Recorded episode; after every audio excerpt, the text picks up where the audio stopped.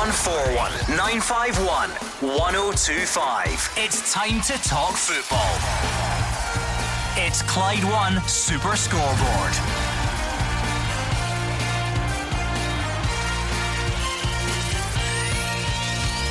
Good evening and welcome to Clyde One Super Scoreboard on a huge night of European action. Rangers are into the Europa League group stages after surviving a tough night in Armenia. Celtic are hoping to join them by finishing off the job away to Alkmaar, and there's a chance for this to be a famous evening for Scottish football, with St Johnstone and Aberdeen also going for group stage football. I'm Gordon Duncan. Joining me tonight is Gordon Dalziel and Mark Wilson. One down and three to go, Gordon. Rangers through to the group stages, but it was a messy job against Alashkert. Celtic 2 up against AZ. Have they got enough to hold out the Dutch team who looked lively last week? Aberdeen still well in the tie. They'll be looking for a crowd at Pittodrie to help them, and St Johnstone will also be looking for a full house. That tie is finally in the balance tonight. Yeah, Rangers have kicked it off. They're through, and people will say that's the most important thing. I thought that they were a bit slack in front of goals tonight, Gordon. They had plenty chances, just couldn't convert, which would have made the tie a lot more comfortable.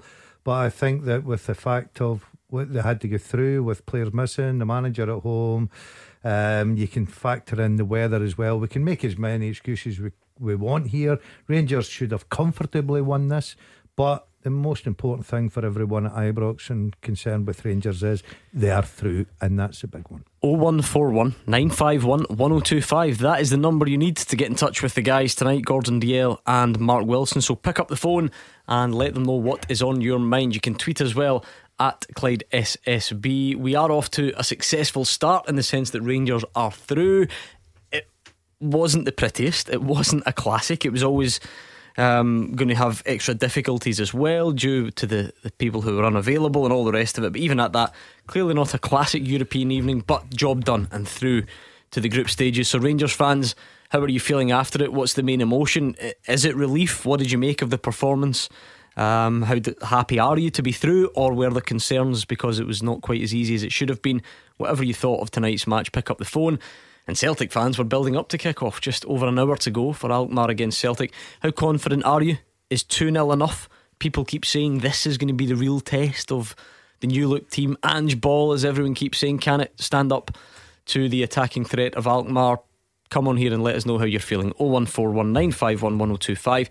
And of course St Johnstone and Aberdeen as well. Can you imagine we end the evening, Mark Wilson, with four teams in European group stage football? Well, I don't think that's ever been done, has it, Gordon? So it'd be quite amazing. You know, we're used to Celtic and Rangers being in the competitions at this early stage. Aberdeen have usually fell away by this stage, but they are in with a real opportunity. And of course St Johnstone, probably everybody's favourite third team, because how well they performed last season, winning a couple of cups, but how they've turned out in Europe this year. I don't think anybody could have predicted the performances that they've put in, especially against Galatasaray. When you seen that full house at McDermott Park, it made you really root for them, and they were unlucky that they ran out of steam. But no doubt about it, last week they looked like the home side away at Lask, and I'm sure Callum Davidson will have plenty of confidence going into that. Who's game. Who's your favourite second team? Who's my favourite second team? Yeah, St Johnson's your favourite third team. I think he meant second team, but he went because last season Livy was everybody's favourite second team, so they're still my favourite second team. Yeah, I think that we've got a great opportunity for everybody through tonight. Rangers have obviously set it off with the early kick-off. I think Celtic will be a difficult game, but just after watching them at the weekend, and I did say on Tuesday night as well, I don't think they will keep a clean sheet, Gordon. I think that just to have that comfort blanket, they will need to score, and they're well capable of that. There's no doubt. So I think Celtic will be okay in the Netherlands. And two home ties for Aberdeen St Johnstone. What more can you want? Ties finally in the balance. I've got a good feeling tonight that four teams, Scottish teams, are going to be successful. 01419511025. So reaction to the Rangers game, building up to the Celtic game. We've already got a Celtic team as well for you. So tonight it's going to be fairly predictable, fairly familiar. Joe Hart in goal. It's that back four of Ralston, Welsh, Starfelt and Taylor. McGregor, Turnbull and Rogic, the midfield three. Abada, Christie and Kyogo. So on the bench, the likes of Bain and Barkas, Beaton, Ayeti, Sorrell, Edouard, Bolingoli, Urugide, Shaw, Robertson and Montgomery.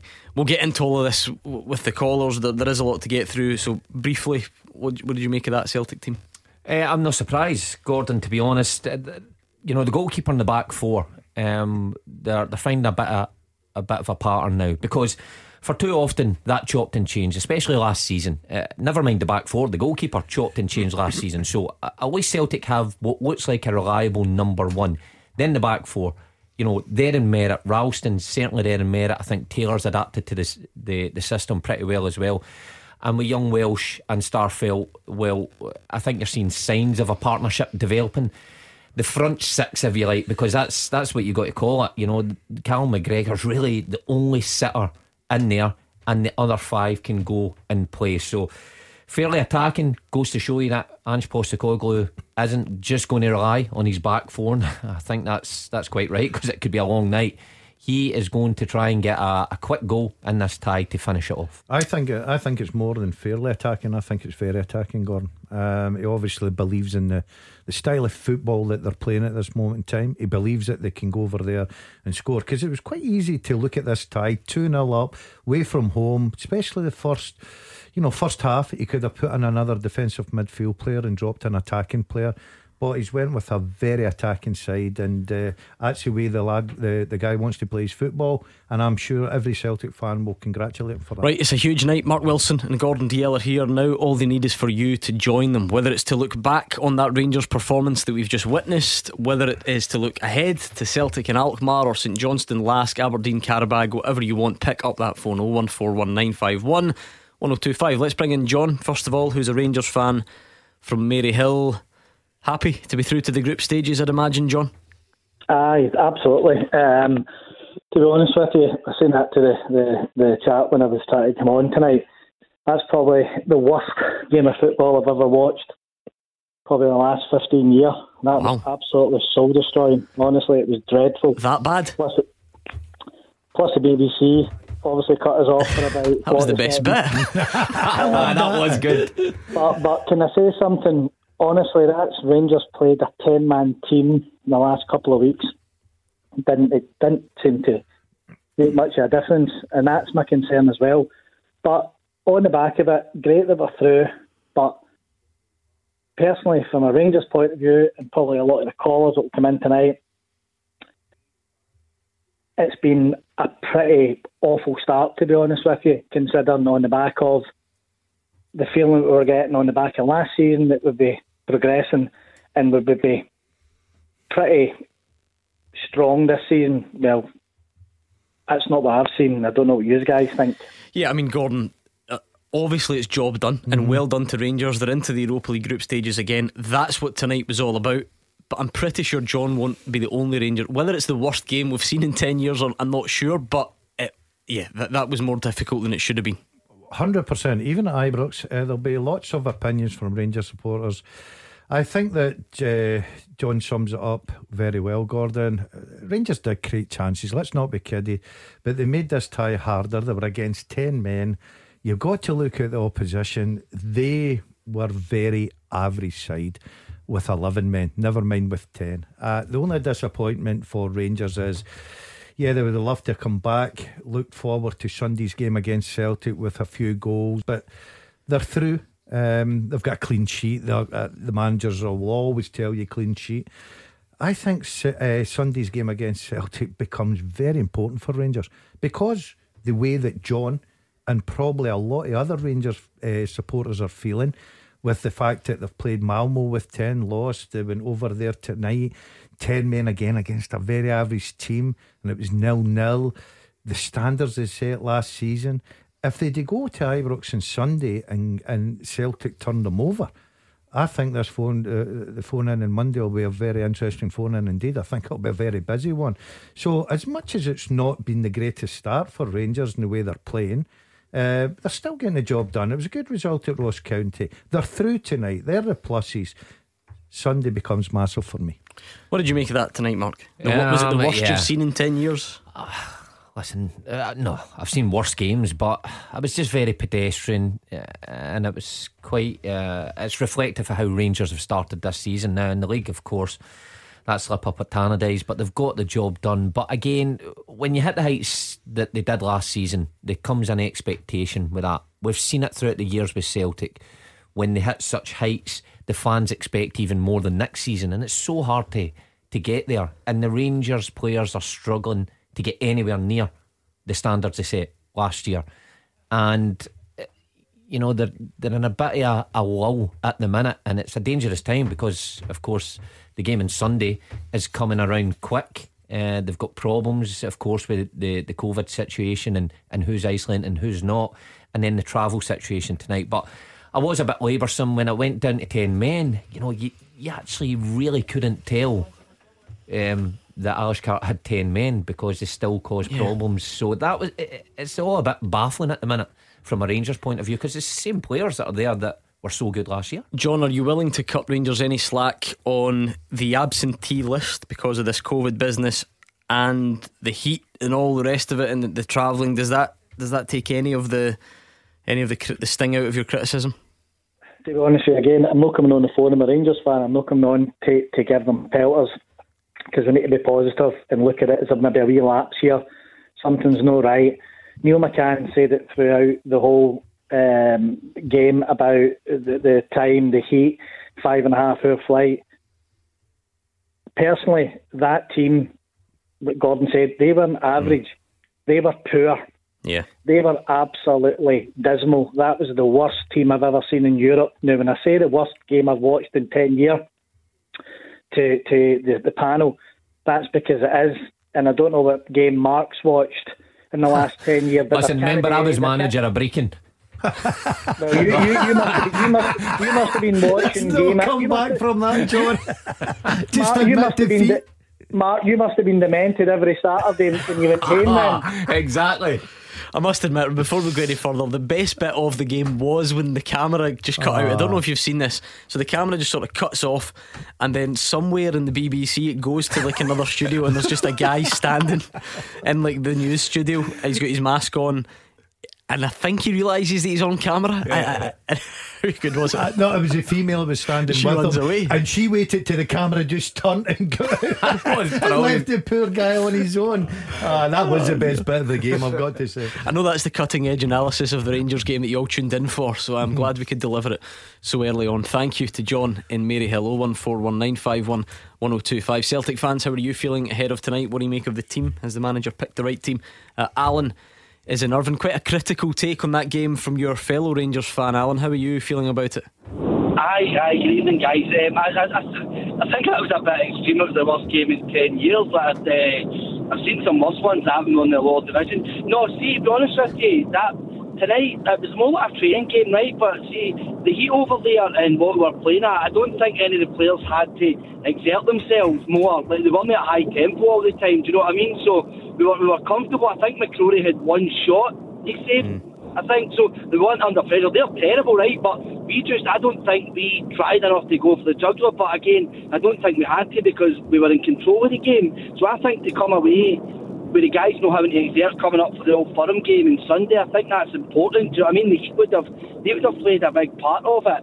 But side is what I say as well. I think that the guys are saying, I think it would be good for the coefficient. See if all the Scottish teams did get through, because it's getting harder for us to get into Europe just now. In the years we're having to go through more qualifiers, so the better for Scottish football if we can get teams into the group stages, get some points on the board and stuff like that. So I think anybody that tries to say, oh no, we just want the one team to be in, Celtic and Rangers fans, to be honest, you want the both teams in to enhance the Scottish game's reputation, because it's not get the best one, do you know what I mean? Yeah, we've done well last couple of seasons, and it would be great. I think we can certainly say that rivalry takes over sometimes, and that's understandable.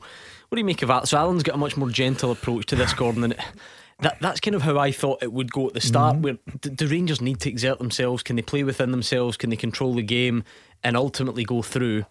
Now they did go through, but you have to say there were a few moments in the second half. Maybe McCrory didn't have to make saves, but there was a header at the back post. There was a couple flashed across the face. Yeah. It wasn't that controlled a performance from Rangers. No, but and their pluses there in the fact that clean sheet they got through. But I know what Alan's saying. Well, about the heat. Remember, this is they're bang average. Let's be honest here. This is a bang average team they were playing. But you're not just talking about tonight against 10 men in the heat. You're looking at Ibrox as well. They only scored one goal against them at Ibrox. The performance against them, the tie should have been over at Ibrox. I came out with a prediction of 4-0. I couldn't believe it. It was only 1-0. So I think over the two ties, Gordon, I think it's been disappointing. But the main objective is simple for every club tonight. Whether you play good, bad or indifferent, make sure you get through. What do you make of that, Alan? Because obviously it was warm, there were players missing, but Gordon's reminding you that this is quite typical of Rangers' performances in Europe so far this season. Is that fair? Yeah, no, I completely get his point with that. And I think as well what we need to remember is we played to such a high level. They ourselves, a lot of people maybe expect us just to hit the ground running. That guys that have probably never played to that standard last season, but they've pushed themselves beyond it. There's maybe just a wee bit a lag in their recovery. Do you know what I mean? I think coming into September, I think we'll get back up to speed. Do you know what I mean? I don't think there's a lot of Rangers fans that are panicking. See, in the league we've played 3 games. We've won 2 and drew lost 1. Same as Celtic. We're on the same points. They're ahead is in goal difference. So again. Yeah, the performance isn't even that bad, but I don't know why a lot of Rangers supporters think that there's been disasters. Obviously, it's not as good as last season, but we're not in a bad position in the league. Does that make sense? Yeah, I mean, Mark, because there will always be a big picture, there will always be facts, which are Rangers are through to Europa League group stage football. It's when you dip a bit beneath that. Rangers have had high standards in European qualification in the last couple of seasons. They've had high standards in the league last season. It does look on the face of it at the moment, with a long way to go, that they're not hitting close to that at the moment. Yeah, that fair? That's fair. Yeah, and Alan makes a good point. You know, played 3 games, 1-2, same points as Celtic, but it's amazing the difference with how you get those points and how you perform within it. You know, transfers to the fans and what they think. You know, the Celtic fans, up in arms at going out of the Champions League, and then the defeat against Hearts. You know, or is it going to be another one of those seasons? It quickly turns because the performances and the individuals on the pitch perform to such a high level. With the Rangers players, it's slightly different. You know, it's the tempo's a lot slower than it was last season. The chances that they're passing up within games, there's a lot more of those.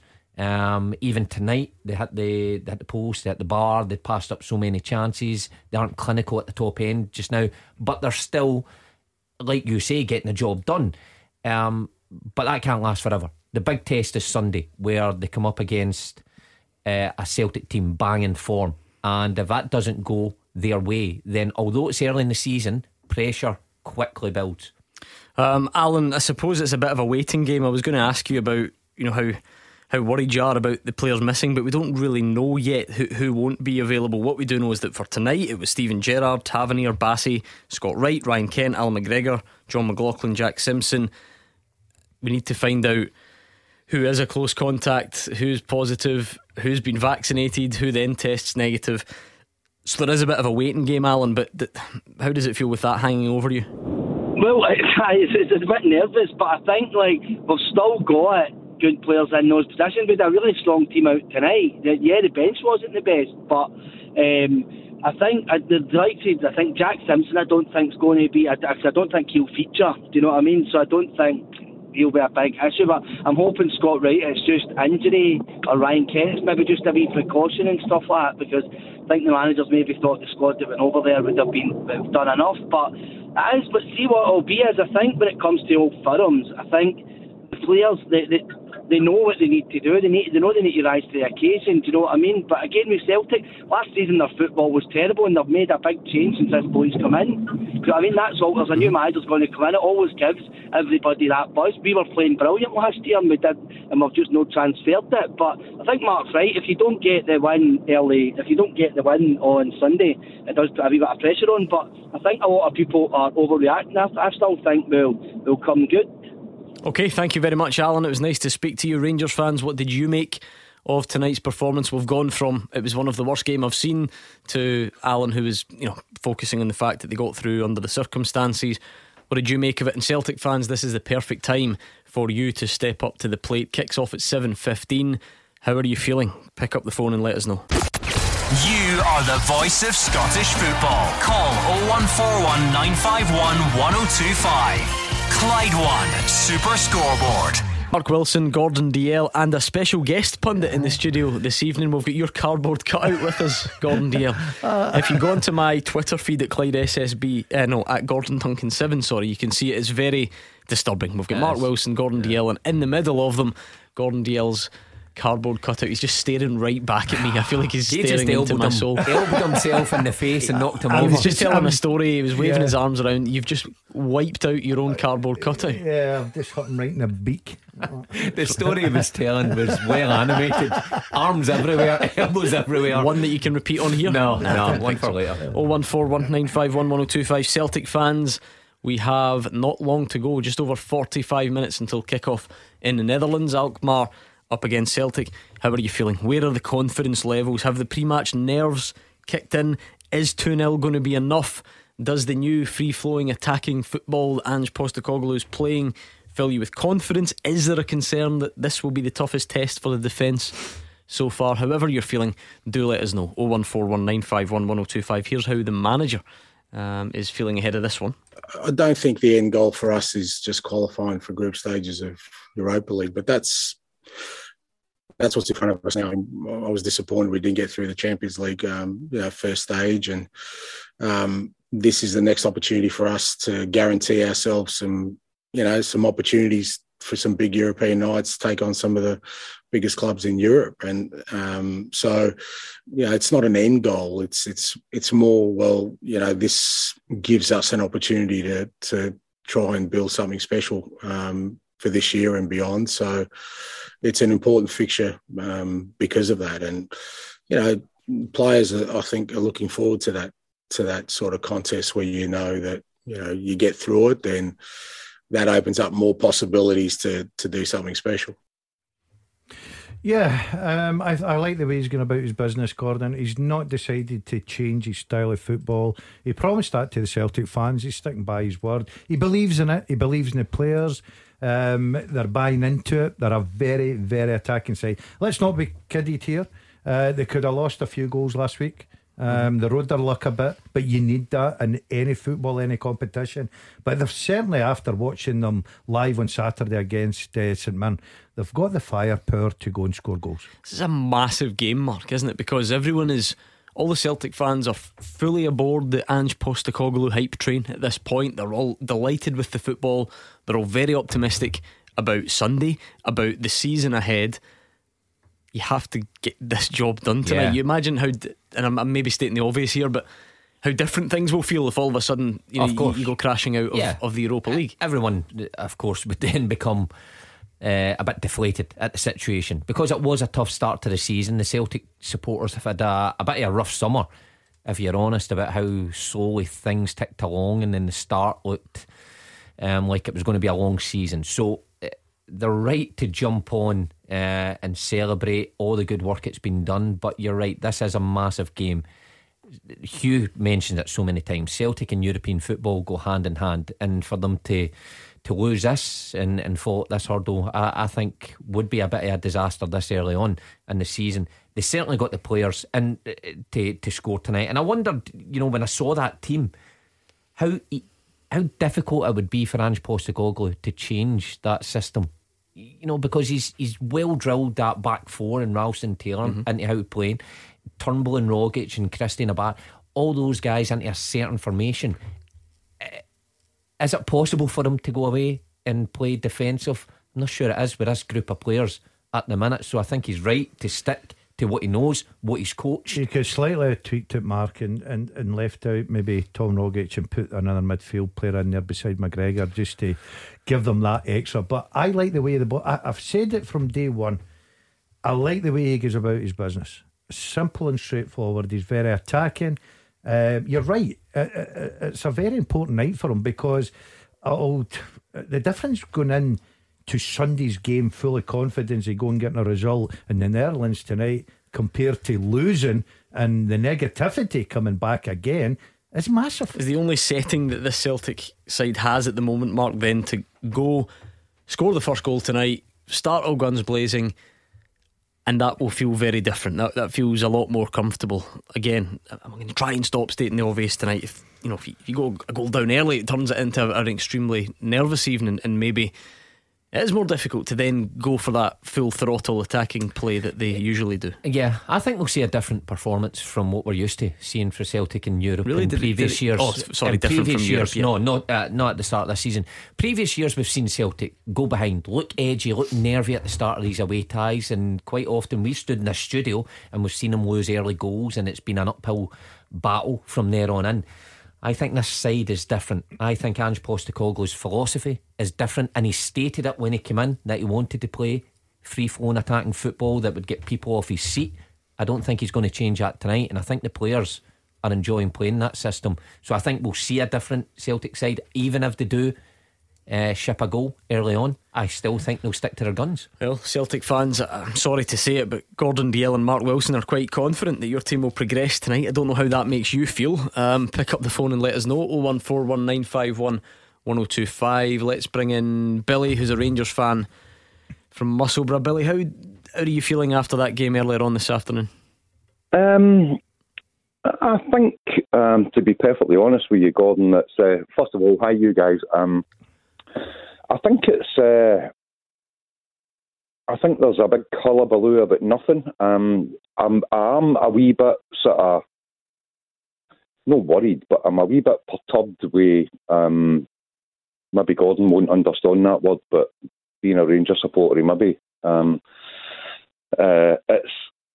I'm a wee bit perturbed with Sunday coming up because we nobody seem to have came out and said right. This is what's happening COVID-wise, and this is what's happening. Injuries are holding them back because we don't want them to travel, and the game's important on Sunday. That important that we need to, these guys know to be travelling. So that for one thing. But going back to the game today, job done. No, it doesn't matter. Not an each as the job is done. It's as simple as that for me. I think all these Rangers supporters, I've heard a couple of them on the last couple of nights, and I really get annoyed with them when they start shouting about this and that about Celtic in particular. Celtic are doing great. Don't get me wrong, Celtic are doing great, and this is going to be a litmus test on Sunday. To see who as go the weakest defence, in my opinion. See the idea about it being job done, Billy, because I mean obviously it isn't. No one could argue about that. I wonder if your fellow Rangers fans though, has this Rangers team not raised the bar a little bit to the extent where just getting by against a 10-man team from Armenia is bound to be a little bit alarming for some of your fellow fans based on how good they've been in Europe in the last few seasons? That's where your context comes from. Gordon, I get that, but I understand your argument totally. I really do. But what I'm saying is, it doesn't matter whether it's. Whether they go like three men sent off and it was still not on each. It doesn't matter. The job's still done. At the end of the day, let's put it into context. It doesn't matter. The job is still done. We're through again, and that's us. Qualified again for the group stages of the Europa League. So, I don't know what, just, not even just Rangers supporters, but other people in general have got this thing about, it's been a crazy result. That's a bad result for Rangers. No, they should have been beating that team because they're like, as you quite rightly said, apart from saying they're a pub team, because that's what they are. To be perfectly honest with you, with all due respect, in comparison to Scottish football at Rangers level, you have to put this into perspective here. Mm-hmm. It's not the best of results, but still there. Yep, it's an interesting one, Gordon. It kind of, this is a loose comparison, kind of reminds me of Celtic at the start of last season. Do you remember the first few games? They weren't playing well, they were winning games. People kept saying they're getting the job done, and that is a good thing, as long as your performances do then improve. If this is a sign that your performances aren't going to improve and you eventually don't get the results, that's the bit that's still up for debate, because only time will tell us that stuff. Yeah, I think where everyone will agree with Billy is right, it's job done. Most important thing, get through. That's done. But I do agree. I didn't use the word pub team. I said that, and I think the rest of us agree on it, that the opposition was very average, Gordon. And they were down to 10 men. And they were down to 10 men. And they played them over two legs. So let's not use this excuse. And they had a very good team out tonight, as much as they missed a few key players. But they should still be taking care of business a lot more comfortable than what they did. And that's where some Rangers fans will look at it. And you're right. Yes, just now, look, if I was a Rangers supporter, I wouldn't be worried now, because it's early season. They've not got off to the great start and the heights of last season, but somewhere along the line, the next 3-4, and especially coming up on Sunday, they've got to kick up the gears and show Rangers supporters, right, okay, we're starting to get up to speed again. It's taking a little bit of time. I've stood in this programme at the beginning of the season and was asked who I thought would win the title this year. I went Rangers. I've watched the first month of the season and I'm still sticking with Rangers. Although you can have arguments to say, well, have a look at the attacking football Celtic, they're bringing in new players. It just takes a bit of time, but I don't just buy into, let's just bypass it, because Billy's already come on and said they were a pub team. Well, if you've got such standards, you should be running over the top of pub teams, especially with 10 men. Billy, have a good evening. That was Billy in Musselburgh on 01419511025. Cameron is in Straven. What's your take on what you saw this afternoon, Cameron? For me, last we mentioned job done quite a lot last year when it came to Celtics. Sort of when they were getting by. I personally don't like the phrase "getting job done" because I feel as if that based on even though we did have many people absent from the team, I feel as if we should have still been able to get over the line, well and truly over the line. And I just think there's just little bits of reminiscence of what happened last year in terms of Celtic season. So getting put out of Champions League, just getting the job done when it came to games, COVID outbreaks. I just think that we need to start turning up and start trying to get these teams over the line and get the performances over the line. I don't like that. That's just getting the job done. I mean, Mark, there's the psychology of a football fan at play here. Fans fall into all different categories. Some will be ultra critical of their team and will slaughter them given any opportunity.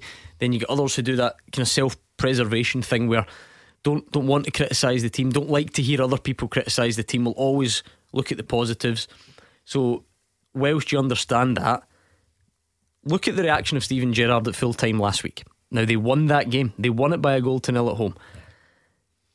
I bet you, and I don't know what he would say to the press if he was available, because sometimes managers do put on a front. I bet you he is not sitting tonight going, that was it, right, job done. Yeah. He just wouldn't. Look how angry he was last week, and tonight was it was worse because they didn't win the game. Alashkert down to 10 men. Yeah, 100% agree with you. I think the manager is very honest about things.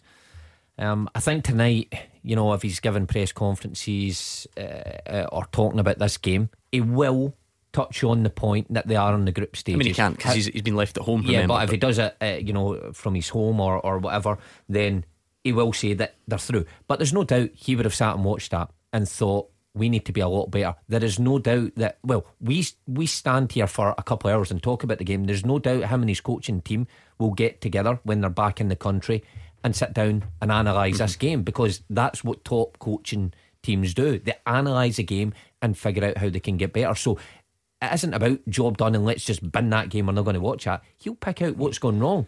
Cameron, is it about signs? You know, because you can accept that you're not going to blow every team away all the time, but so far, and you know, maybe it will be Sunday, maybe it will be some game down the road, we don't know, but at some point, I guess as a Rangers fan, you're looking for that one performance that says, that's it, that's the one, we're back to our best. We've just not seen that yet. No, we've not at all. And I've got serious concerns about Sunday, if I'm honest. Obviously, we still need to wait and see who's in and who's out, but if we play how we've played over the last every game that we've played this season, as I said, it'll be serious concerns about what's going to happen on Sunday. Well, this might make you feel a little bit better. Gary McAllister has been speaking tonight and expects the current squad of tonight plus 4 or 5 to return for Sunday. So I don't know what that means, whether they've not been identified as contacts, whether they've been double vaccinated and had a negative test. There will be detail in there. By the way, I said this last night, it's worth bearing in mind that some of those guys that missed the trip, they might just have had a knock. It might be nothing to do with these COVID cases. But Gary McAllister saying tonight it looks like 4 or 5 out of Tavernier, Bassey, Wright, Kent, McGregor, McLaughlin, Simpson to come back. Does that make you feel a bit better, Cameron? It does make me feel better, but I would need to obviously take consideration that we had all those players up until today, and we haven't played our sort of best fluent football. Obviously, don't want to sound too negative. It's great to have them hopefully all back in, but I still think we need to sort of pick up the pace. I feel as if we're sort of leggy and taking to every ball just now, so it is good news. So I don't want to sound as if it's half-class. Yeah. What a few days it's going to be. Thanks to Cameron in Straven. What a night it'll be in Perth. St Johnstone against Lask kicking off in 20 minutes time. We're going to go to McDermott Park for build-up and team news next. 0141 951 1025. This is Scottish football's league leader, Clyde One Super Scoreboard. Gordon Dalziel, Mark Wilson, and of course Gordon Dalziel's cardboard cutout still in the studio. Some reaction to this on social media. Oh no, am I getting a doing tonight? Yeah, I mean, come on, guys. Double whammy for you. I put it on my Twitter. I also put it on my Instagram story as well. I thought it would be a value on there. I mean, Jack Morrison says thanks for the nightmares, Gordon. I think I'm looking okay. Blair Campbell says that's a brilliant big nose filter that I've got on the video. See, that's a myth. I've never ever met anybody that's walked up to me and said, "You've got a big nose." And then honestly, I could not believe what I was reading here. Had to check my contact lenses weren't deceiving me. Yeah. Wee Bear sent me one back. She's a love in my life. What a hunk and love heart eyes. Wee Bear is double dazzler in the studio. What a lucky studio tonight. She's Wee Bear. I love Wee Bear. Incredible. Standards incredibly low. 0141 951 1025. Celtic fans, how are you feeling? 30 minutes to go until kick-off. What do you make of that team? Is that the team you would have picked? Are there any concerns, or are you confident the 2-goal advantage is enough? And everyone's second favourite team, the Sainties, at home to Lask this evening, hoping that we can make it 4 out of 4. How good would that be if all 4 teams could make it through? Let's go to McDermott Park. They've not seen many nights as big as this in recent times. Andrew McLean. Yeah, I mean, St Johnstone had 2 huge games last season, with the League Cup final and the Scottish Cup final, but this one is right up there with them. A chance tonight to reach the group stages of the Europa Conference League, and they've done themselves really proud so far in qualifying. They had that draw away to Galatasaray in Europa League qualifying before the Turkish side a couple of weeks ago. Just had too much quality for them here, but they put up a brilliant fight, and then they got another tough draw dropping into this competition, but it hasn't fazed them at all. A good draw away from home in Austria last week, and they'll have confidence coming into this game that they can cause Lask problems here tonight. Even if they don't go through, they can hold their heads high, and these games will be ones fans will remember for years and years to come. But if they do go through, it'll go down in history for them as an absolutely incredible achievement. As for team news for St Johnstone tonight, well, there is big team news. Liam Gordon was rated 50-50 for this one, but he misses out, so that back three that has been sensational over the past year or so has to be broken up. Sean Rooney moves into the back three in his absence, so it's Xander Clark in goal for them tonight. The back three, Sean Rooney, Jason Kerr and Jamie McCart. The midfield 4, James Brown and Callum Booth as the wing backs, with Ali McCann and Murray Davidson in the middle. Michael O'Halloran and Glenn Middleton are the supporting act for Chris Kane through the middle up front. The substitutes tonight: Parrish, Sinclair, Devine, May, Wotherspoon, Gilmore, Muller, Hendry, Ballantyne, Northcutt, Craig and Denham. Looking forward to that one. Liam Gordon missing out is a blow. That back three are just so good together, so hopefully that doesn't prove to be too costly. But what a night this is for St Johnstone. As Andrew says, in the end they were well beaten by Galatasaray, but at times they did themselves proud, especially over there, of course. And even going to Lask, who've got a European pedigree that St Johnstone don't have, and they were actually comfortable within the game last week. It's not like they escaped with a lucky 1-1 draw. They've done so well, and I think the full of Scotland will be behind them tonight. I think so. Everybody's third favourite team, like I was saying. But we watched them last week. I thought they were terrific, and I thought Callum Davidson would have been disappointed to actually get a draw out of that, because they were in top for a lot of that and had a lot of decent chances. And against Galatasaray, again, we watched this the first half in the studio.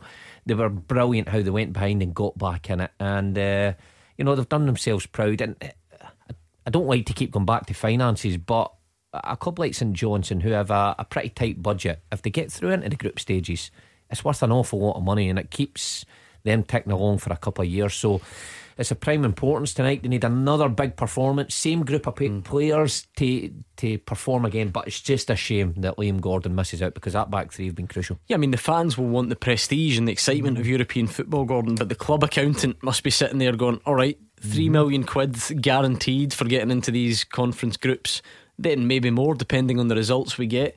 That will keep our footballing wage bill going for 2 seasons perhaps. You know, it is a club altering night for St Johnstone potentially. Without a shadow of a doubt, it's a massive night for them financially, Gordon, as you said, because, you know, Mark's quite right in talking about they're probably one of the lowest budgets in the league.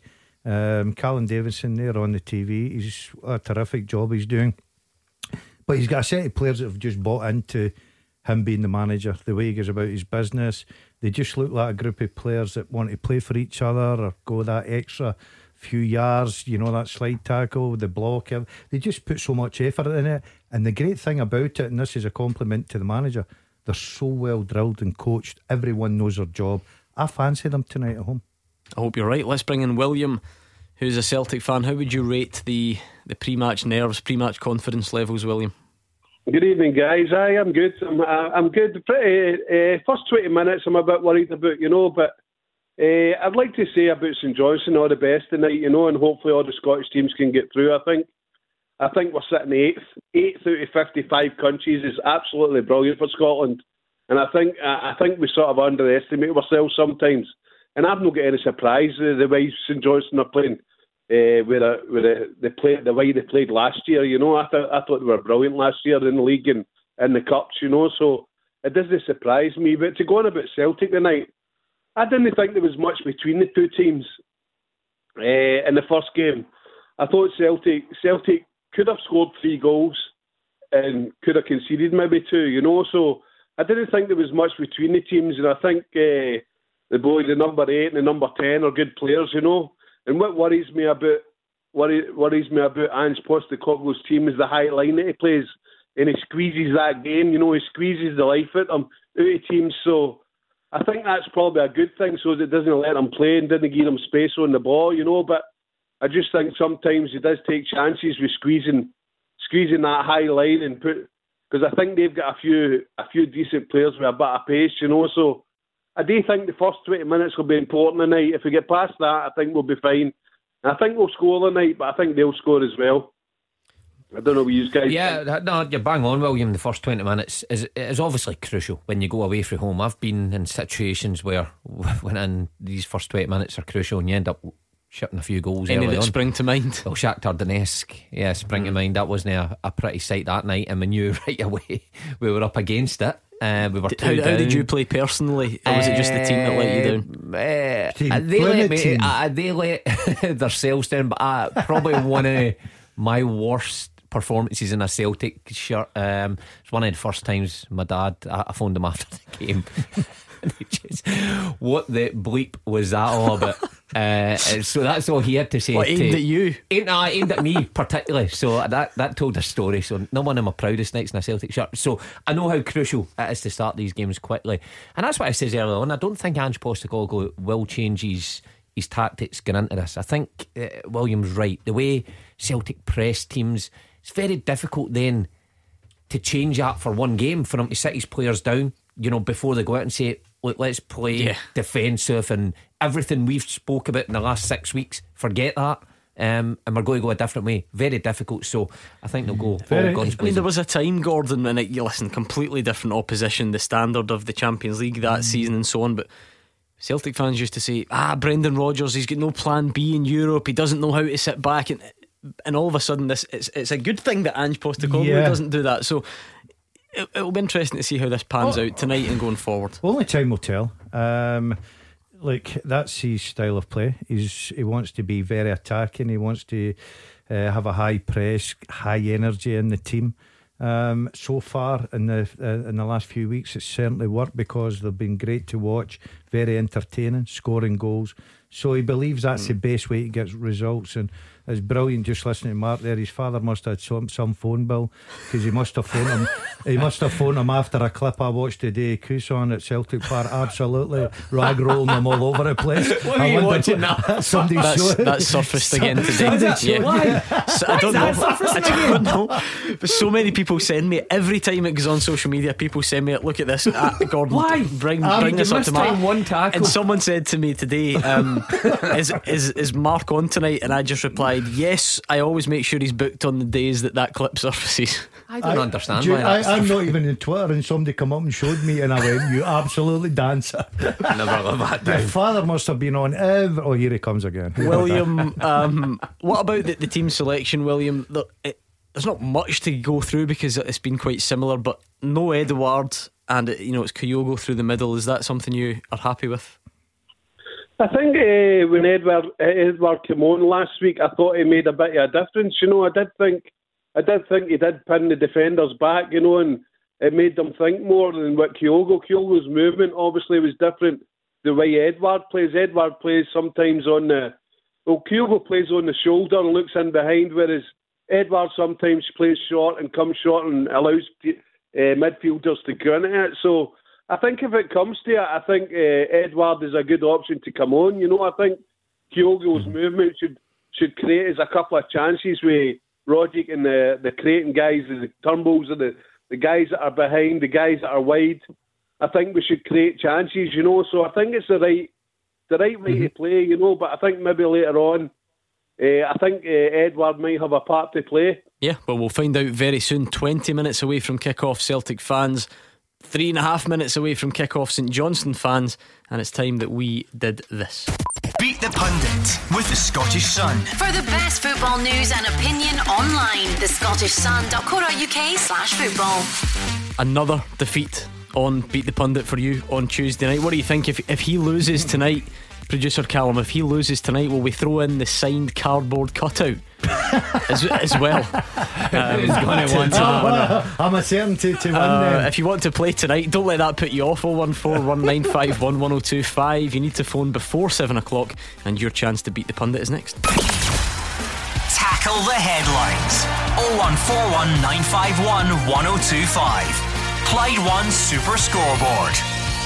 Huge night of European football. Rangers are the first of hopefully 4 Scottish teams through to play in the group stages. It wasn't pretty in Armenia. They drew 0-0 with Alashkert, but that goal from the first leg, enough to see them through, and they do indeed take their place in the group stages. Next up, it is St Johnstone. 2 minutes gone in Perth. St Johnstone 0, Lask 0. That one finally poised, 1-1 from the first leg. In 10 minutes it's Alkmaar against Celtic. Celtic 2-0 up from the first leg. And a bit later on, Aberdeen against Karabag. We'll get you a preview ahead of that one as well. So let's do this first before anything else happens in the game in Perth. Beat the Pundit with the Scottish Sun. For the best football news and opinion online, thescottishsun.co.uk/football. Resident Stato Black Arthur has been on. He's sent me an updated table, and it makes very good reading if you're Mark Wilson. Top of the tree, 100% record, played 4, won 4. You played 4? That's good form at the end of the season. Impressive. What's the Dazzler? Because I'm looking at the rest, there are a few 100%. Roger Hanna, Andy Halliday, Tony Watt, but they've all only played once. Yeah, that's an easy way to do it. DL played 5, won 2, lost 3, a 40% record. And actually, struggling down the bottom, Caldwell, Keevens, Ray all played 3 times and only won once. So the table's so I'm not bottom. You're not bottom somehow. I don't know how, but anyway, I'm just taking a bit of confidence from that. Richard is in Irvine. How's it going, Richard? Aye, all good. Now I know you're a Celtic fan, Richard, and I'm sure you'd rather a win in the Netherlands than on Beat the Pundit. How are you feeling ahead of that one tonight? I'm pretty confident, to be honest with you. We've been playing some good football recently, so as long as we score more goals, then Alkmaar will be fine. Absolutely, you will indeed.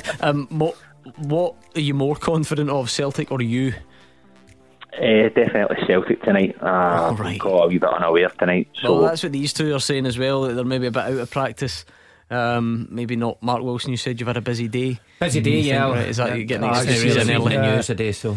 Right, okay. Yeah. We'll toss the coin anyway. Heads it is Mark Wilson. Tails it will be Gordon Dalziel. It's tails. It's Gordon Dalziel for the 6th time this season. Listen to that, did you hear that? Oh, Richard's laughing with joy there. Oh, easy. You're having a little chuckle there, Richard. Ah, sorry, Dad. No, don't worry, but make sure you win, or if you don't, hang up early. Yeah, he's going to take no prisoners here if this goes his way. I'm going to give you a nickname. Let's give Gordon some Clyde too. Richard, I'm sure you've never heard that one before. 30 seconds, you're going head to head with Gordon and you can pass, okay? Okay. Ready, 30 seconds, your time starts now. Which Rangers manager signed Alfredo Morelos? Pedro Casinha. Who is currently Celtic's number 10? Oh. Pass. Name any of the new call-ups to the Scotland squad this week. Xander Clark. What national team does St Johnstone's Ali McCann play for? Northern Ireland. Which former Celtic, Motherwell and Partick Thistle player has become manager of Australian side Gold Coast Knights? Gary Caldwell. Okay, let's bring Gordon Dalziel back. Gordon, can you hear us? Yeah, we can. You got this, the signed cardboard cutout. I don't mean to alarm you, Richard, but if you win tonight, you're not only getting the signed ball, you're getting a signed cardboard cutout of Gordon Dalziel, and you can't knock it back. I'm sending it to your house. Okay. Okay. Right, same set of questions to you. You ready, Gordon? Yeah. Right, 30 seconds. Your time starts now. Which Rangers manager signed Alfredo Morelos? Rangers manager pass. Who is currently Celtic's number 10? 10? Turnbull. Name any of the new call-ups to the Scotland squad this week. Lewis Ferguson. What national team does St Johnstone's Ali McCann play for? Canada. Which former Celtic, Motherwell and Partick Thistle player has become the manager of Australian side Gold Coast Knights? Name any Scottish team that David Moyes played for. Celtic. Oh, what a bad start that was. Richard, do you think you've done enough? No, he's done me. I failed miserably with the number 10. Richard, I wouldn't be so sure. Shut up, Gordon. That means it's a draw. That's what the listeners are all shouting at you, listening to your attempts.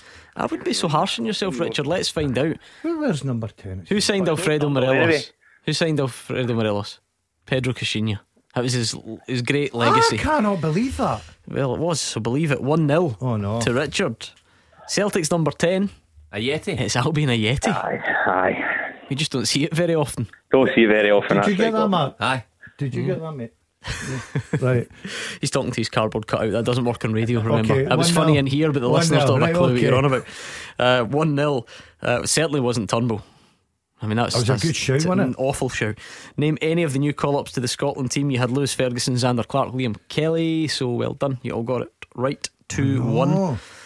Which national team does Ali McCann play for? Northern Ireland. Hold on, don't even tell me, but I've got a funny feeling Richard got that.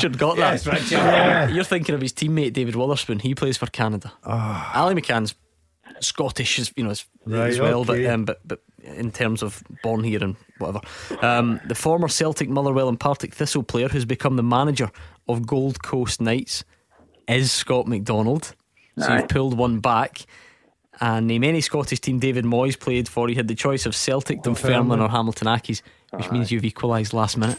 Oh no, I don't like tiebreaker. I'm heartbroken, Richard. You so nearly did it. I just heard Celtic and Partick and went, right, shut up, Richard, and let's go on this.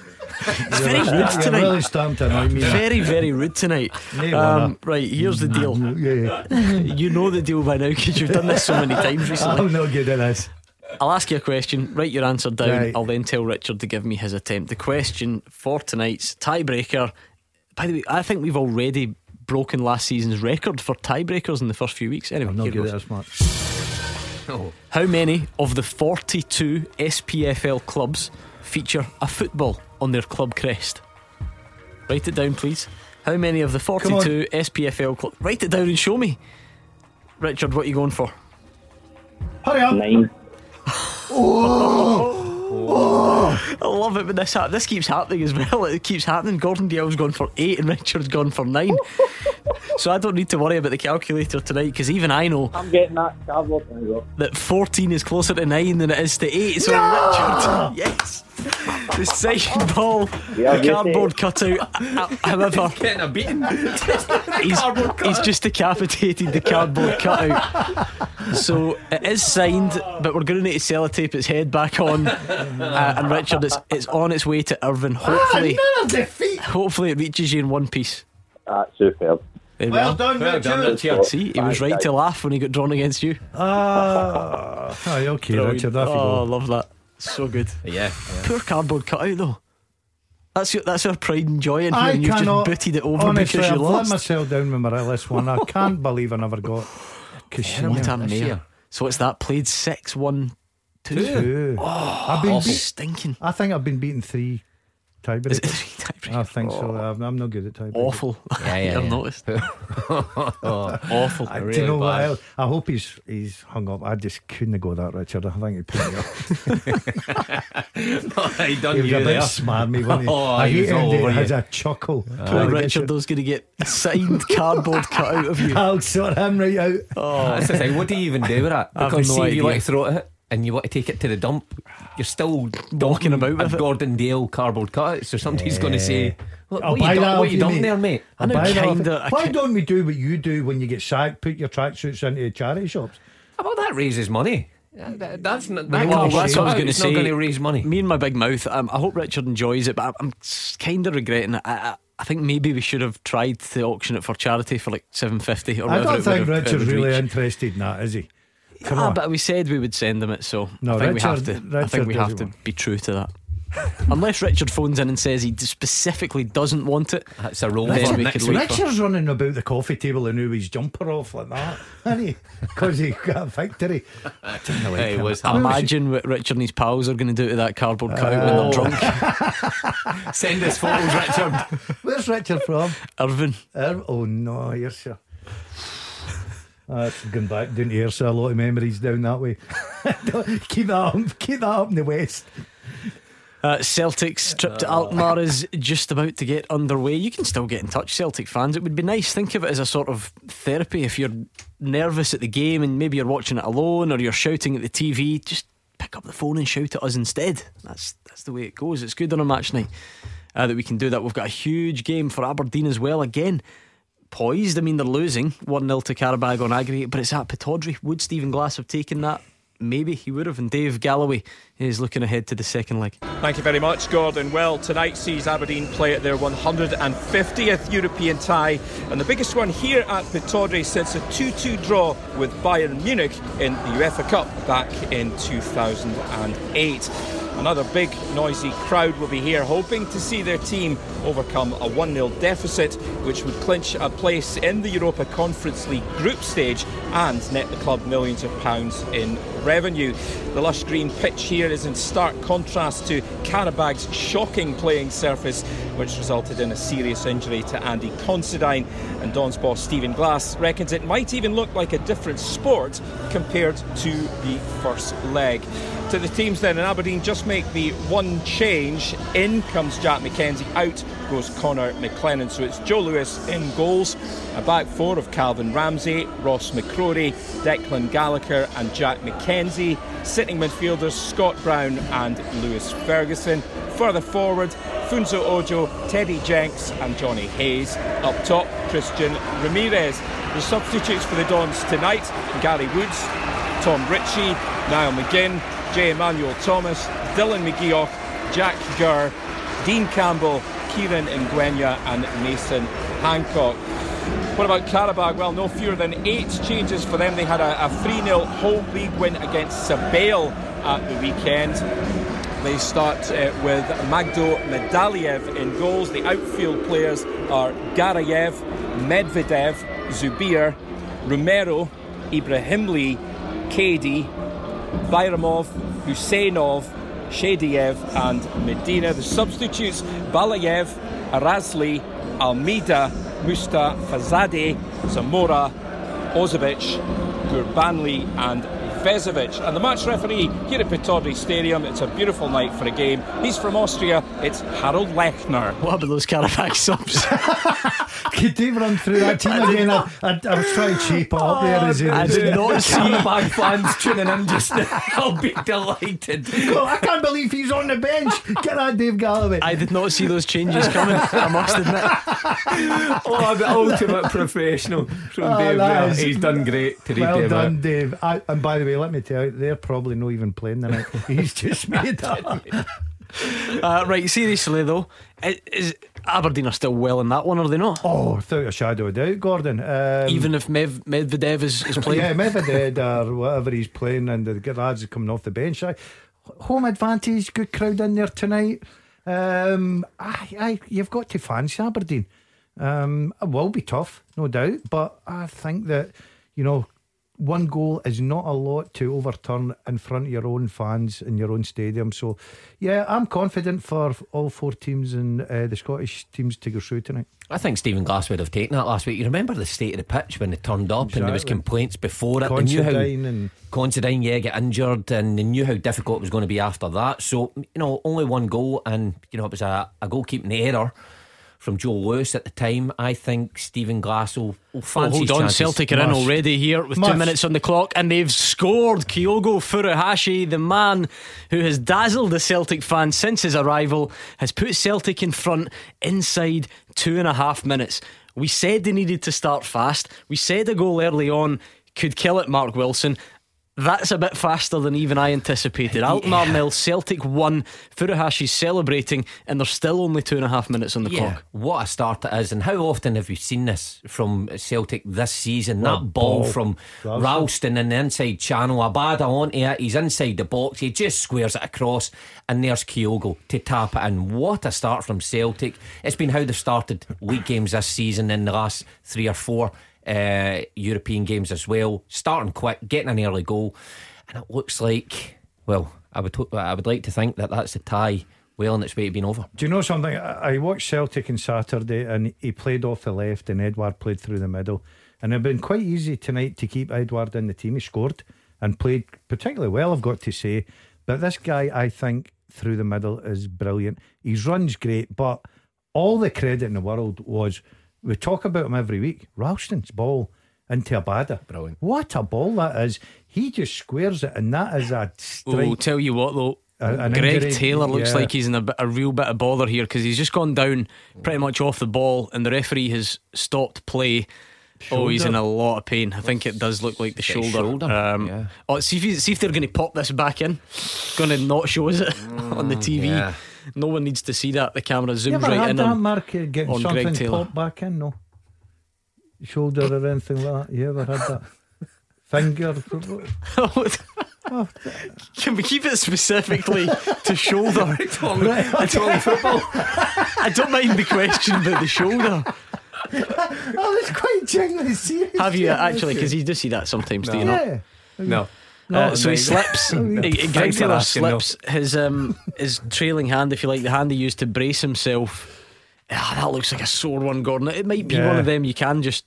Yeah, I mean, it looks like it has been popped back in, so to speak, to coin your phrase. And he's fine. I've never had it myself. I don't fancy it. It doesn't look good for him. Yeah, and it was very strange. It was off the ball. It was a slip, Gordon. He's went down awkward and still in a little bit of pain, but he looks like he's happy to continue. I don't know why he keeps pushing the. Is that he's pushing away? I don't know why it's a physio. He's not pushing him away. I think he's trying to show this shit. Oh my! Do you think he's kicking off for the physio? He's on him, get back on. He's testing his shoulder against the physio. He's not pushing him as if to say get out my face. Gordon, he's all over the place. He's gone. He's absolutely gone. He's thinking Taylor's fighting the physio. I didn't say he was fighting the physio. He said you don't know why he keeps pushing him. I actually thought he was so anxious to get back. Right, a bit of semi-serious football analysis for a second, Mark. You know, the other thing that was great about that goal is the willingness to get forward. See if Kyogo doesn't put it in. Christie's right behind him to put it in as well. Oh no. Celtic are level, and it's an absolute howler from Joe Hart and his defence. That good start wiped out inside 5.5 minutes. That what? Is horrendous. That's worse than horrendous. That is unbelievable for me. You don't see any doubt. It comes from the goalkeeper. It's a long goal kick from Alkmaar. Stephen Welsh misses it. Hart must deal with it. Oh my goodness. That's a calamity of error. I mean, it looks, well, the initial mistake is from Welsh. It hits his shoulder almost when it comes over. Why does Hart not just come out and wipe everyone out? Hart's on his way out. He hesitates, he stops, he allows the striker to get in, and he nicks in and takes off Hart's foot 18 yards out and just rolls into the back of the net. It's a very strange goal. And I made the point at the start that Joe Hart looked like a keeper that Celtic could certainly rely on. He makes saves, but that is a howler. I agree, Mark. I think Welsh is a massive part, but the goalkeeper's got to do better. The goalkeeper's got to come out there and command that situation and just it's, put it into the stand down the road. It's not as comfortable as it was a couple of minutes ago. At 1-0 up for Celtic, if they could have sat on that for a little bit, you would have said tie over. But now it's 3-1 on aggregate, and Alkmaar will fancy their chances of causing more moments like that. Still goalless between St Johnstone and Lask. 01419511025. We'll take more calls next. Taking your calls on Scottish football. 0141 951 1025. This is Clyde One Super Scoreboard.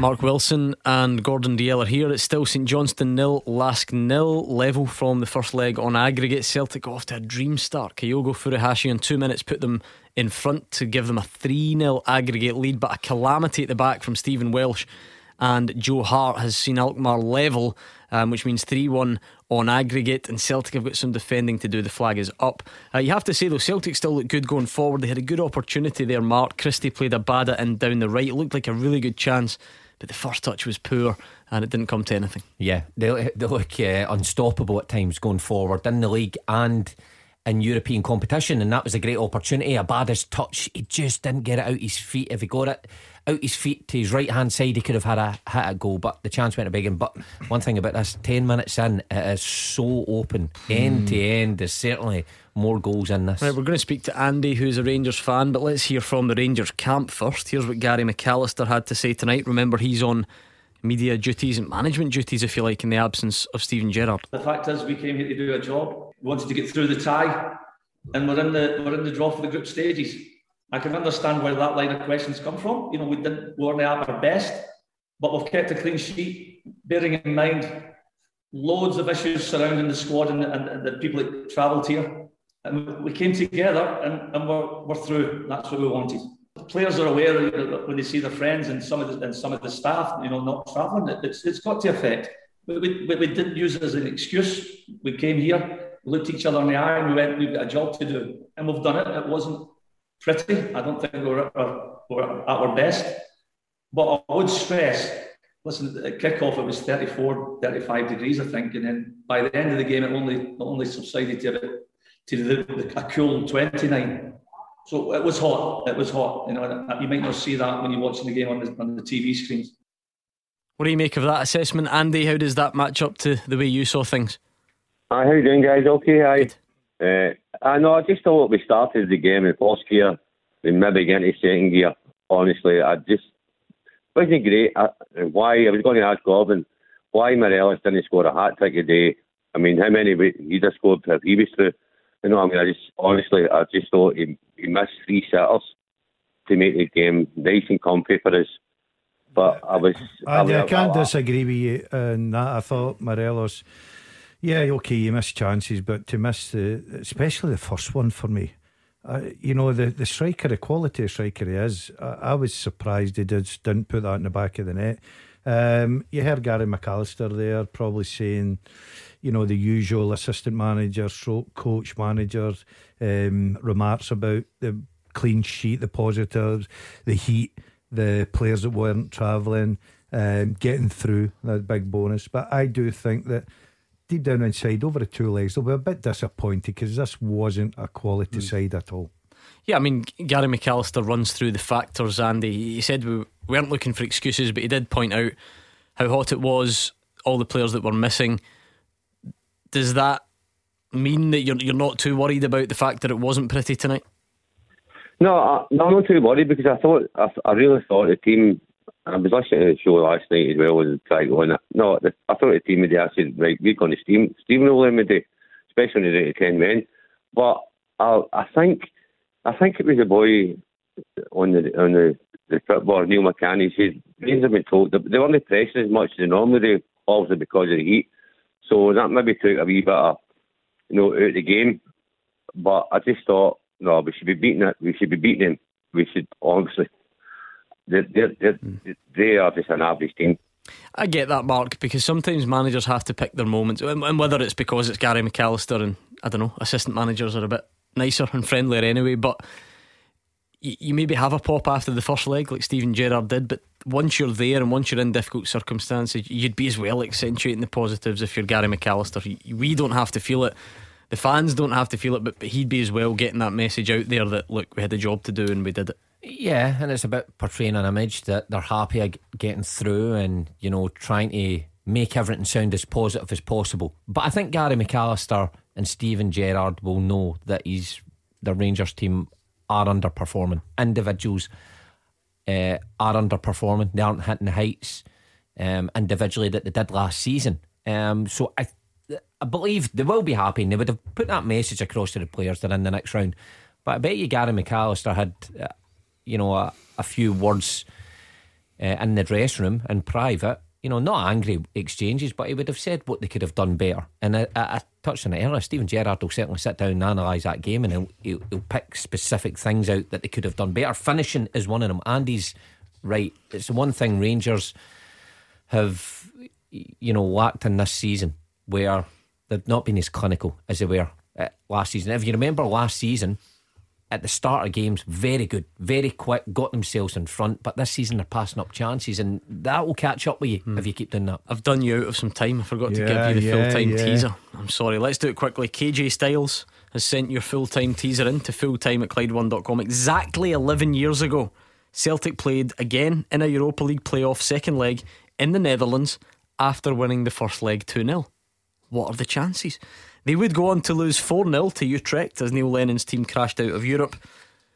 Can you name the Celtic starting 11 from that night? Right, Mark, come on. 11 years ago tonight, Celtic went to the Netherlands with a 2-0 lead, lost 4-0 and crashed out of Europe. But what was their starting 11? Mark Wilson, were you at the club? I was. You were? Yeah. Right, who's I was injured, but I travelled with the team to train. Why? All right, to train. Gary Galwell not in playing that time? No. No, right. So pretty sure. Great start, guys.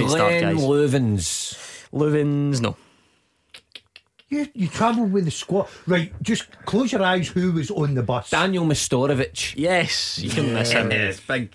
Yeah, big. Who was the right back? Gary? I'm just sorry, I'm watching because Celtic are Scott doing Brown some must defending. Have been there. Izagiri, no. Brown? Yes. Right, okay. Brown, okay. Mulgrew. Lustig. No to both of them. Why? Oh. Why? Thomas Ronja. No. Oh. Seriously, what flight were you on? he got an easy jet from Edinburgh. I'm trying to think of the goalkeeper. Yeah, I was in the squad. I was injured. No, Zaluska. Yeah, it's your big pal, Lucas Zaluska. Lucas, yeah. Who played right back? Okay, leave it there. Zaluska, Mestorovic, Brown. You've got the other 8 to get. Andy, what about Sunday then? How do you feel going into that one from here? Not too bad, aye, because as I said, Rangers still don't know how many players are going to this COVID thing, the double jags and whatever. No, I'm not too worried about it, actually. I'm not too worried, but obviously, I just think today Rangers thought they were going to just cruise the game today and then look forward to Sunday, obviously. So I'm not too worried. I think we could still beat Celtic. But I think it's going to be a really open game. As you know, the Celtic's playing and we're playing up front.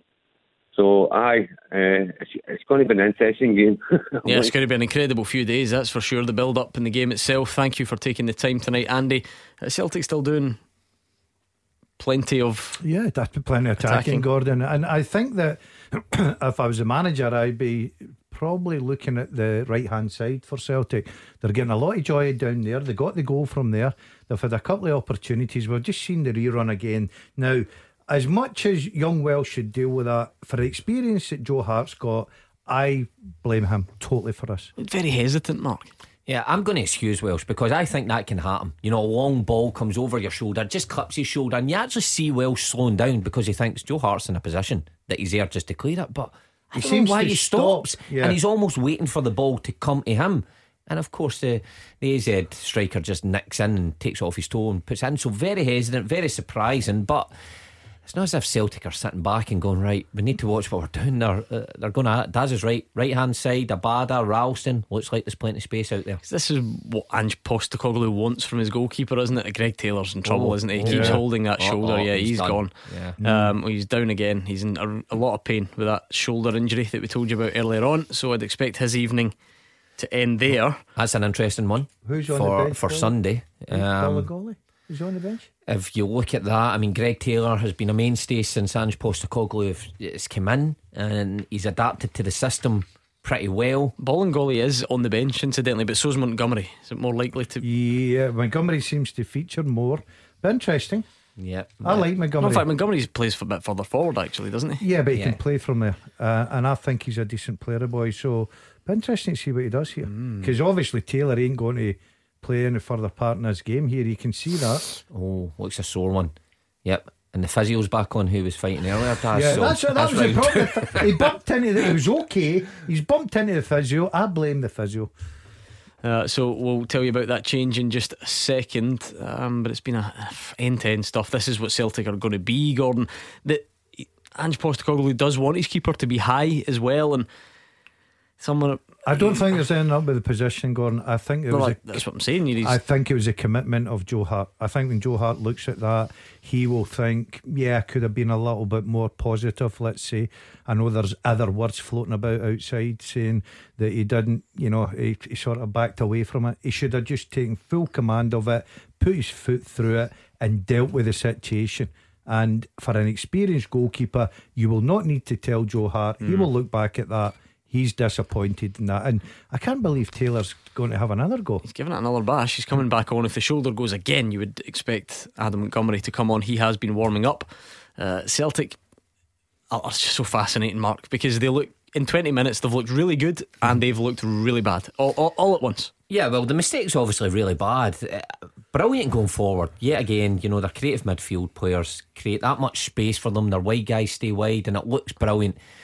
But in situations like we're seeing at the minute, when they lose possession, they are so open. And AZ Alkmaar have got a lot of pace on their side. It's one of the more lenient European refs I've seen in a while. He seems to be letting a lot go. The one with Turnbull 2 minutes ago in the corner where he knocked it round somebody and the boy just body checks him and he allows it to play on. You don't usually see that in Europe. That's usually a free kick. Let's bring in David in Newton Mearns. David, with your Rangers hat on, how did you feel about tonight, and how does that leave you for Sunday? Tonight it was just about getting through, to be honest with you. I don't think, obviously we didn't really play that well. I think in the first half we could have games to bring out of sight, but I think people need, Rangers fans need to calm down. You know, you're talking about, you know, the situation's changed. With, you know, your manager isn't even there. What's happened? You know, it's COVID. Things are changing all the time. So I think, at the end of the day, the job is to get through. We're through. As for Sunday, I think we're going to have a few players back, and we'll see what happens on Sunday. Yeah, I think the most important thing, David, that Gary McAllister said after the game probably wasn't really about the performance. It's that he expects to welcome 4 or 5 back from the missing group. So Tavernier, Bassey, Wright, Kent, McGregor, McLaughlin, Simpson, 4 or 5 of them he reckons to come back. How encouraging is that? Yeah, big time. I don't think a lot of them, I don't think the whole lot of them are COVIDs. I think a couple of them are knocks. But I think the fact that it was the bench today as well, you didn't have much on the bench, but if we get, you know, hopefully it's Kent and with a bit of luck with McGregor as well, I think they're two bit massive. People need to remember Ryan Kent's played in every Europa game for us.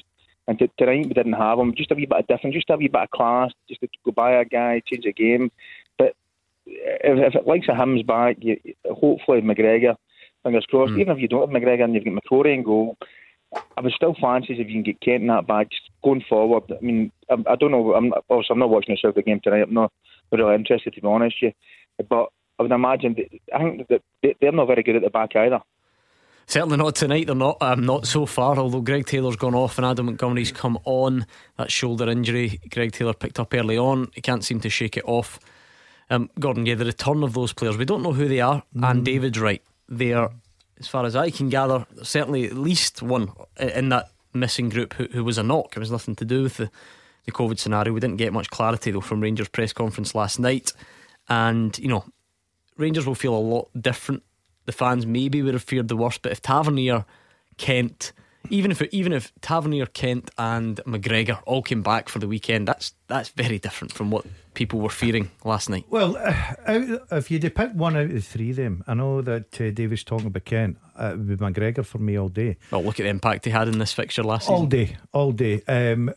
We've already had calls at the beginning of the season saying that Patterson should be in instead of Tavernier because he's form. We've already had calls criticising Kent for his performances in his form. Of course, when you're Rangers, you want to get in, and same with Celtic, you want to get into this fixture on Sunday with the option of picking what you think's your strongest side. Rangers might not have that, and by looking at Celtic tonight, they will not have that in the left back position because, you know, this is Greg Taylor looks, he's got the ice bag on there. He looks like he may be out for Sunday. So, you know, it's whoever you think will rise to the occasion on Sunday because this is a massive game. Can that be the sort of a start for the Kents and everything to start their season with a bit of spark and a victory? Or is it Celtic to keep that confidence growing? They're still 1-1, very open game here. We just wonder how. And it's a horrendous own goal from Carl Starfelt. There have been question marks over him as a Celtic player.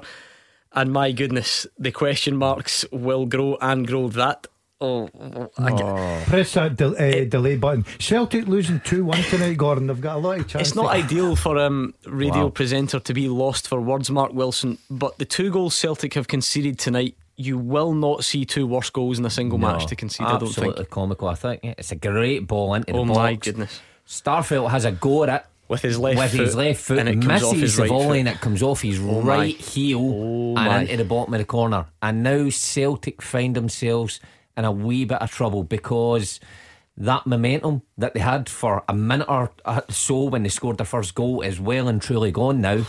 Two howlers, one from their goalie, one from their centre half. That creates nervousness, and that's difficult to get rid of. So a wee bit of bother. They just need to steady the ship here because this could turn out to be a difficult first half. Oh, it's great play from Celtic as they get into the box, but it's hacked away and now Celtic have a corner. Wow. What a game football is. Isn't it bizarre how it's just going? It's exactly what people suggested, that Celtic do look good going forward, but they've not been tested enough domestically going back the way. There are concerns there. That has been summed up and then some within 26 minutes. The only thing I've got right in the show tonight is I said at 6:05 that I thought that Celtic would score, but they would certainly concede a goal. And they've almost scored again. It's a ball from Turnbull in, and a header wide from Ralston. But the goals that they've given away, they got off to the. You couldn't have had a perfect start. And I think we were all sitting here going, if Celtic score the first goal tonight, then it should be quite comfortable for them. They're under severe pressure. Wow. David, I know you're not watching it, but looks like we're in for a cracker on Sunday anyway. Oh, absolutely. To be fair, obviously, as you know, I'm not watching the game, but as soon as I've served out the doing superb at the back, that's what I hope for Sunday. Well, if that's the case, it's going to be a very interesting one. Thank you to David. Any more on this teaser? Exactly 11 years ago, this is an incredible stat from KG. 11 years ago tonight, Celtic played in a Europa League playoff second leg in the Netherlands. They were 2-0 up from the first leg and they lost 4-0 to Utrecht as Neil Lennon's team crashed out of Europe. Can you name the 11 that night? Zaluska, Mestorovic, Brown. I'm going to go Mulgrew. No, I've already said Mulgrew. He's already said that. Forrest. Yeah, James Forrest played. Forrest. Up front, Griffiths. Samaras. Was Griffiths there? Griffiths. No, stop shouting things. Okay. Matthews right back. No. Samaras. Yes. Stokes. No. Hooper. No. Joe Ledley. Yes. Okay, we'll leave it there. We'll get the rest. We'll get the rest next. As you know, how good is it though? See, just looking at the scenes from McDermott Park and Alkmaar, you know, live football is properly back. We at Super Scoreboard want to make sure that you can get in on the action. So here's what we've done. We've teamed up with Glen's Vodka, the official spirits of the SPFL, to give you the chance to win all next week on the show. You could win yourself 2 tickets to a game of your choice across the SPFL, into the Championship, League 1, League 2, whatever you want. Plus you'll get £100 in cash. It says here to make sure you don't miss out on a half-time pie. Who's spending £100 on a half-time pie? That's what I want to know. But anyway, it'll be yours. Glen's Vodka, bringing matchday mates back together. Please do drink responsibly. Celtic are living dangerously. We'll tell you more next. Number 1 for football in Glasgow and the West. 0141 951 1025. Clyde One Super Scoreboard. Into the final part of tonight's Clyde One Super Scoreboard. We said it would be a big night of European action, a dramatic night. I'm not sure we could have predicted what we've seen so far. Rangers definitely underwhelming, but it's job done. They drew on the night. They are through again, and well done to them for the Europa League group stages. Celtic, with 2 minutes on the clock, it looked like they were joining them. Started blistering fashion, 1-0 up through Kyogo, but since then it's turned farcical at the back, and Celtic are 2-1 down, still 3-2 up on aggregate, but a Stephen Welsh / Joe Hart howler let Alkmaar back in it, and then a truly horrific own goal from Carl Starfelt means that Celtic trail on the night and now just have a slender advantage on aggregate. Greg Taylor has gone off injured. It's about to be half time in Perth. I'll give you the story there, and we're just getting underway. Aberdeen against Karabag.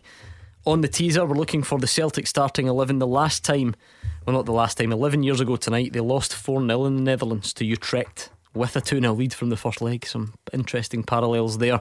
Looking for the starting 11. You've got Zaluska, Mistorovic, Brown, Ledley, Samaras and Forrest. Kelvin Wilson. No. Maloney. Efe Juarez. Maloney. Efrain Juarez. Yes. Bearing in mind, if you are just joining us, Mark Wilson was injured but flew out with the team. He went on this trip and he's struggling to remember. Maloney. No.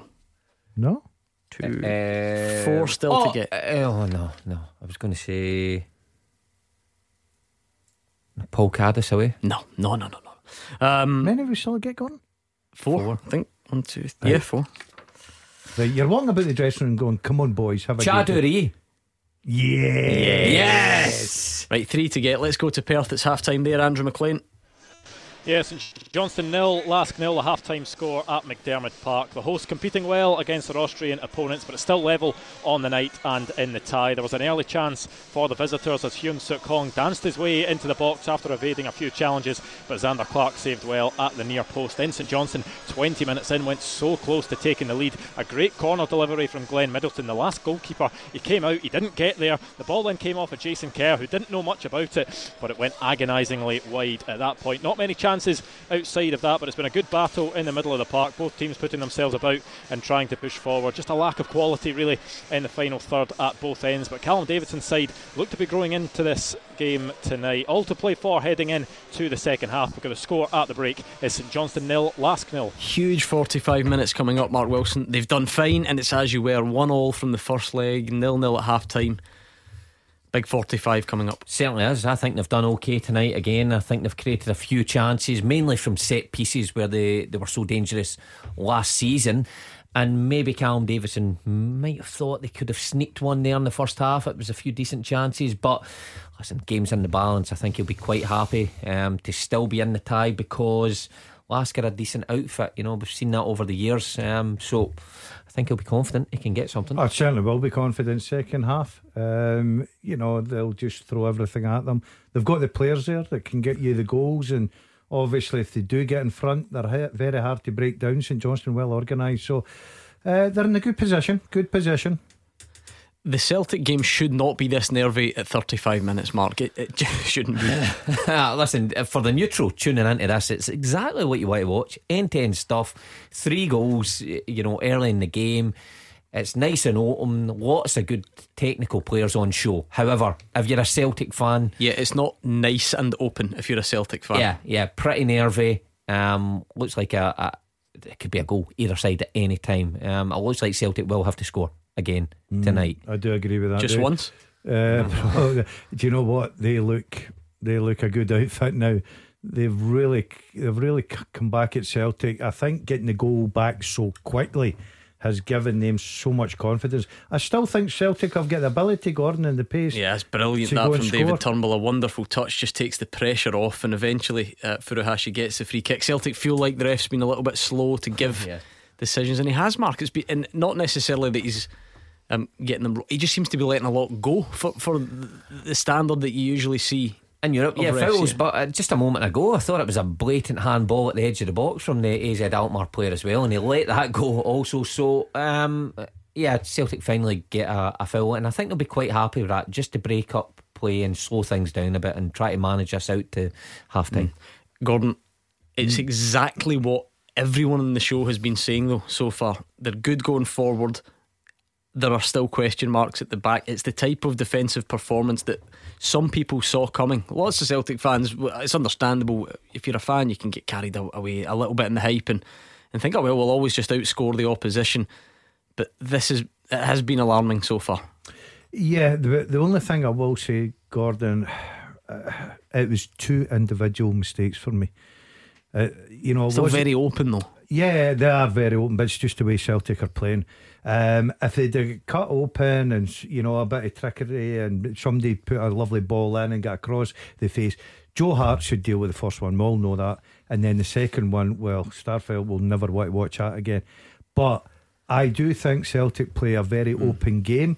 They're away from home, they're in Europe. I love watching this sort of, again, as a neutral, Gordon, but as a Celtic fan, you know that you can score goals, but I've got a funny feeling most Celtic fans think they're going to concede goals. Really, really poor tackle on Anthony Ralston. Sees the Alkmaar player go into the book. It's extremely late, extremely forceful.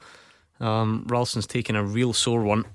Well, they can do with him getting up, and he's down with the medical staff round him. Greg Taylor already off with a pretty bad shoulder injury. Ralston has been the player on everybody's lips and the past few weeks. If they have to lose him as well, I mean, looks like he's in trouble. He's in a lot of pain, and I don't think there's anyone on the bench, because that's the whole point. Well, Celtic needed a right back. They brought Juranovic in. He's not involved tonight. I mean, someone like Urugidi might have to come on and go right back. Ralston is getting to his feet now, but here's the problem. If the worst case scenario does happen, this is where the summer comes back to bite Celtic, because Greg Taylor goes off now. Who knows how bad that injury is? Have they got a reliable replacement going into Sunday's game, left back? Well, Montgomery's in there. It's a big ask, and similar to right back, of course. He looks like he's got to come back on. He's away off for a 50-50 with the physio before he comes back on. Just a wee test. What about this teaser then? I've got one. We're looking for three more players who played for Celtic 11 years ago tonight when they lost 4-0 away at Utrecht. Zaluska, Juarez, Majstorovic, Chaduri, Brown, Ledley and Samaras and Forrest. I've got one I can't believe I forgot. Mark Wilson actually travelled and can't remember. Chris Commons. No. How not? Ki Sung Young. No. Oh, Wanyama. Nope. Who else played then?